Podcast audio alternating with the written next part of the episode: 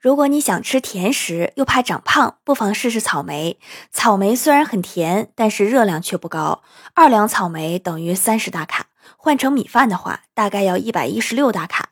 当然还有另外一个原因，你吃草莓的话就没钱吃饭了。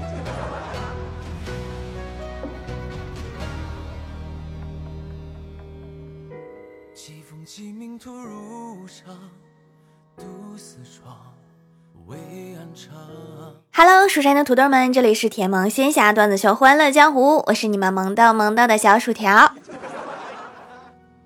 我和别人职场晋升的区别：别人职场晋升，专员、主管、经理、总监；我的职场晋升，一部分人、某人、极个别人，更有甚者，我就不说是谁了。这个领导讲话怎么和当年班主任一模一样？跟欢喜闲聊，欢喜突然感慨起来：“我是标准的啃老族，吃不了苦，受不了累，每个月挣的钱连买衣服都不够。最近爸妈身体不好了，家里的生意也越来越不景气，我就想着我不能这么颓废下去了，要为我们这个家做点什么了。上了这么多年的学，我也并不是一无是处，所以经过我的深思熟虑，我毅然决然的决定嫁人吧。”就是嫁人这种事情，其实也不是你一个人说了算的。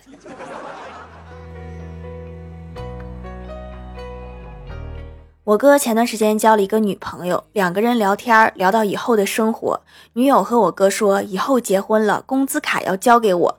我哥有点不服气，说凭什么呀？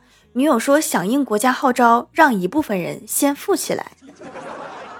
原来这句话是这个意思呀。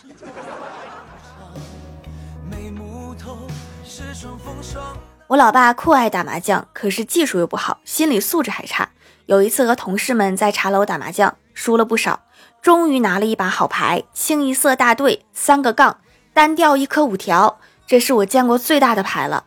我老爸心里那个紧张啊，哆哆嗦嗦的从烟盒里面摸出一支烟，叼在嘴上，可是到处摸都没有找到打火机。于是老爸不知道怎么想的，跟对家说了一句：“把你的五条给我点一下。”这个心理素质真不适合玩钱的呀！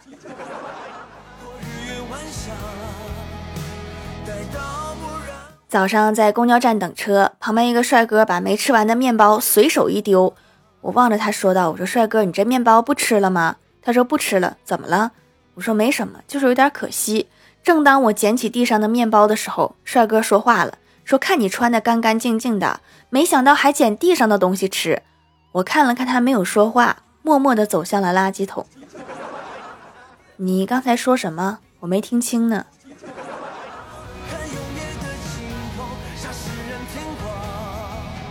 这些天，老妈天天抱着电脑刷苦情狗血韩剧，老爹守着电视看手撕鬼子谍战剧。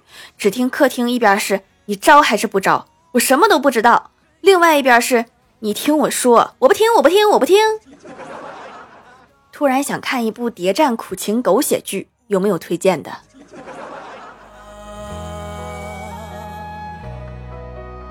最近想换个新发型，但是不知道什么样的适合我，就去问问同事们的意见。几个同事听后，李逍遥有一点为难的说：“就这样挺好的，换了发型，我们还得再花时间适应你的新丑法。”滚犊子！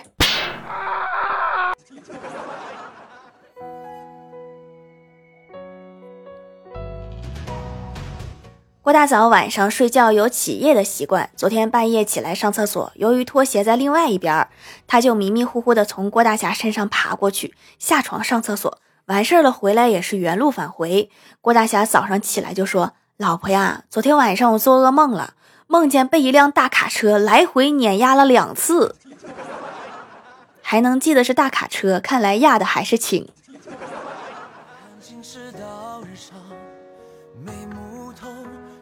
郭大侠两口子周末去周边的城市旅游，听说当地有一口许愿池特别灵，两个人就去了。郭大侠弯下腰，拿着硬币许了一个愿，郭大嫂也跟着在旁边许愿，却不慎掉进了池子里面。郭大侠一脸震惊地说：“想不到这个许愿池真灵，不是你许的是什么愿呢？”你最好期待你这句话没让郭大嫂听见。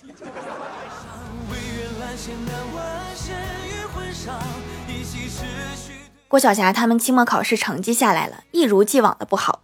郭大嫂看了成绩单之后很生气，就问郭晓霞说：“你不是一直说对数学的感情很深吗？为什么考试你全错了？”郭晓霞意难平的说：“错又如何？感情的事不分对错。以后少让孩子看电视剧吧，尤其是言情的。”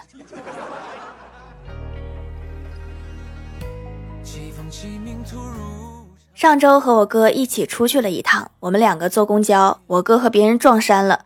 不要问谁穿更帅，撞衫的竟然是一个小男孩。就这样众目睽睽之下，一大一小素未谋面的两个人，穿着一样的衣服，傻站在那儿，看得出来我哥很尴尬。那个小孩看了我哥半天，好奇的问道：“叔叔，你的衣服也是在奇奇宝贝屋买的吗？”看来小孩赢了。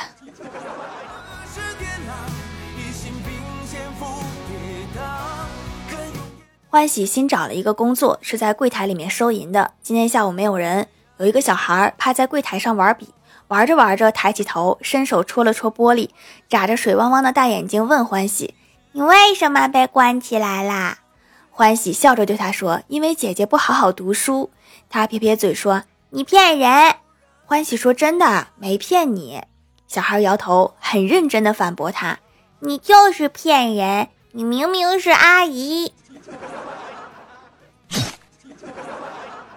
这个称呼很重要吗？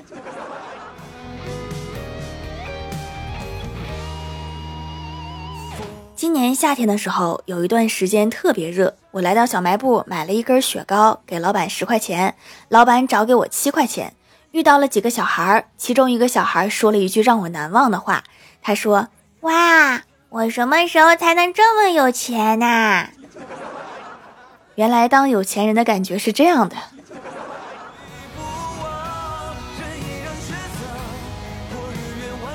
我爹叫雨来，乍一听还不错的名字。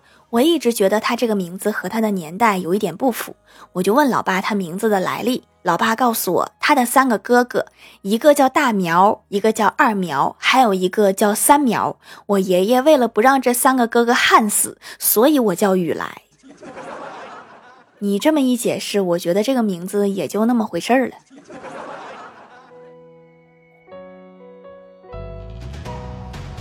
晚上，一家人围在一起吃饭，我哥就吐槽他们单位的领导，说年纪轻轻就已经是董事长了，真羡慕人家。老妈就安慰他说：“人的一生，三分天注定，七分靠打拼，剩下的九十分看脸。孩子呀，你可得努力呀，你已经没有九十分了。”妈，你这个安慰还不如不安慰。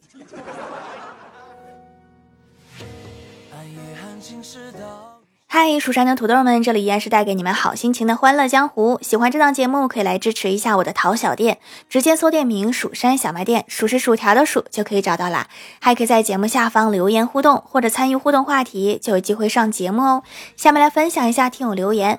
首先第一位叫做两只海狮，他说在三个小时内睡够八个小时可以做梦啊，梦见自己睡了八个小时，梦里啥都有是吧？下一位叫做蜀山派紫薯真君，他说反派的特征：一有远大的理想和野心；二为了达成目标从不偷懒；三每天都在努力，为了实现梦想使用一切手段和方法；四失败也不气馁；五团队行动；六经常笑。突然觉得这个反派太正能量了。下一位叫做 T 九八五四六二幺幺，他说老姐突然沉迷天然护肤品，买了好多原料自己做，零成功七失败。后来我就说我知道手工皂是天然护肤品，就给掌门的店推给老姐了。她开始还不以为然，收到用了几天就去回购了，说没有化学制剂的护肤品才能滋养皮肤，脸上的干皮没有了，毛孔也干净了，痘痘也变少了，非常赞。这是做什么护肤品呢？成功率这么低？做手工的话，还是整点简单的做，不然容易气着自己。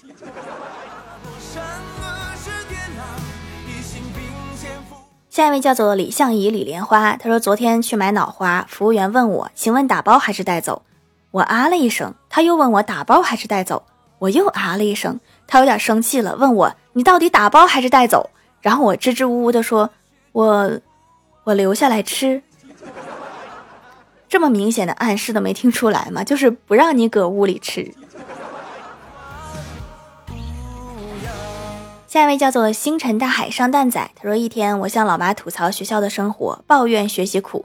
我正说着，我妈打断我说：‘成年人的生活就一句话，除了发胖和掉头发，别的都不容易。’对于易瘦体质的人来说，发胖也不容易。”下一位叫做哈喽微燃烟火，他说：“我认同人生就是用来体验的，但是这个体验感是不是太差了？”你肯定是选了地狱模式。下一位叫做 T B 八八二幺三六二，他说给全家选购了手工皂，主要是我老公太黑了，中药七子白是美白的传统方子，给他用了半个多月吧，终于好一点了。女儿用的是祛痘皂，痘痘也控制住了。我干皮用蚕丝皂，非常保湿滋润，一整天脸都是润润的。晒黑的话，首先要先防晒，再美白哈。不然白不回来。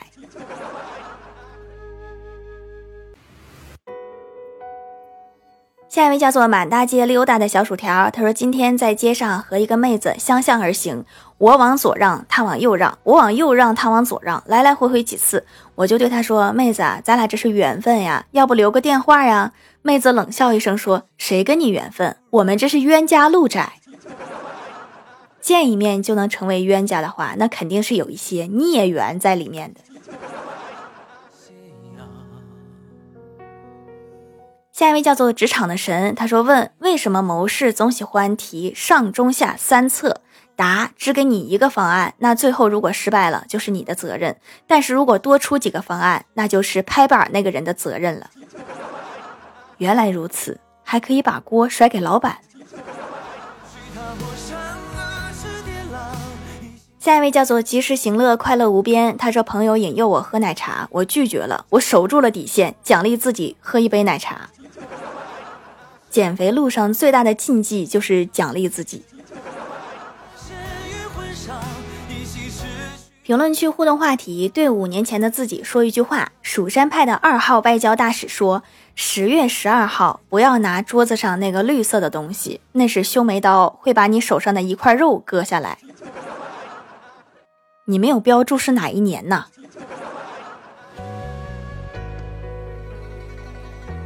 我们班级是五班说，二零二三年十二月八日晚上九点三十五四十二秒那一场王者荣耀，不要选大乔小乔，有人在草堆里面蹲你呢。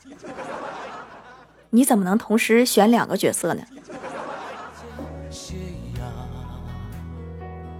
那些时光说，五年后你会遇到一个人美心善的大主播，说的是我吗？我突然有点不敢相信。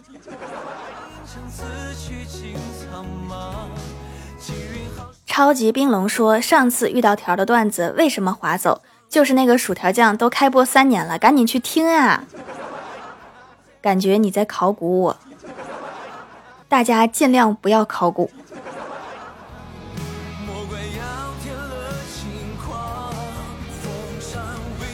繁星落月河说：“千万别以为英语很好学，一定要趁这个时候每天背一个单词。小学大概有六百多个单词，你每天只要背一个就可以背完了。不要等到六年级才亡羊补牢啊！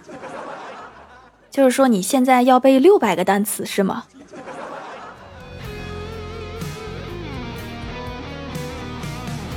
下面来公布一下上周一零四八级沙发是阳光开朗薯条酱盖楼的有阳光开朗薯条酱、蜀山派的二号外交大使、蜀山弟子贝壳心、两只海狮、耳冬日插布、超级冰龙、蜀山弟子某某某、蜀山派紫薯真君、李相宜、李莲花、哈喽微燃烟火，感谢各位的支持。好了，本期节目就到这里了，希望的朋友可以来蜀山小卖店支持一下我。以上就是本期节目全部内容，感谢各位的收听，我们下期节目再见，拜拜。